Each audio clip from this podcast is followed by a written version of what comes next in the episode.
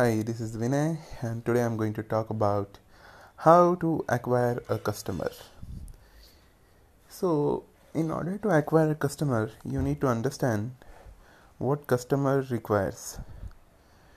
So, there are two types of requirement every customer has. One is the external requirement, and one is the internal requirement.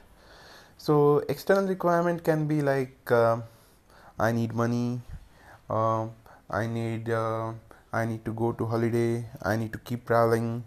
So that's basically external requirement which can be shared. But you know there is for every external requirement there is some internal requirement as well.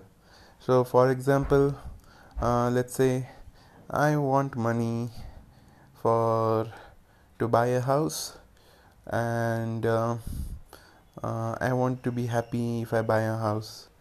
Um, I'll be more comfortable if I buy a house because I will be not paying the money to the rent. So so that's basically like you need to keep on asking how how how for each and every external requirements. So that's how you actually derive to the internal requirement.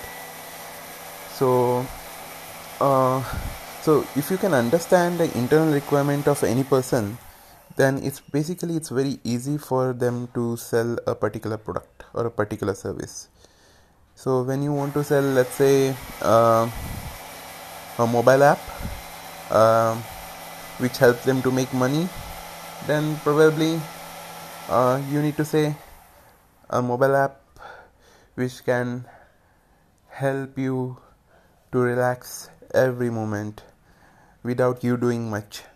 So that's basically the internal requirement right? That's the reason he requires money so that he need not work actually he can just relax and do whatever he wishes to. So that's basically like you know you need to target uh, your internal requirement. And once he understands that once he reads that he immediately that the internal power immediately comes out and says that yes i need to buy this.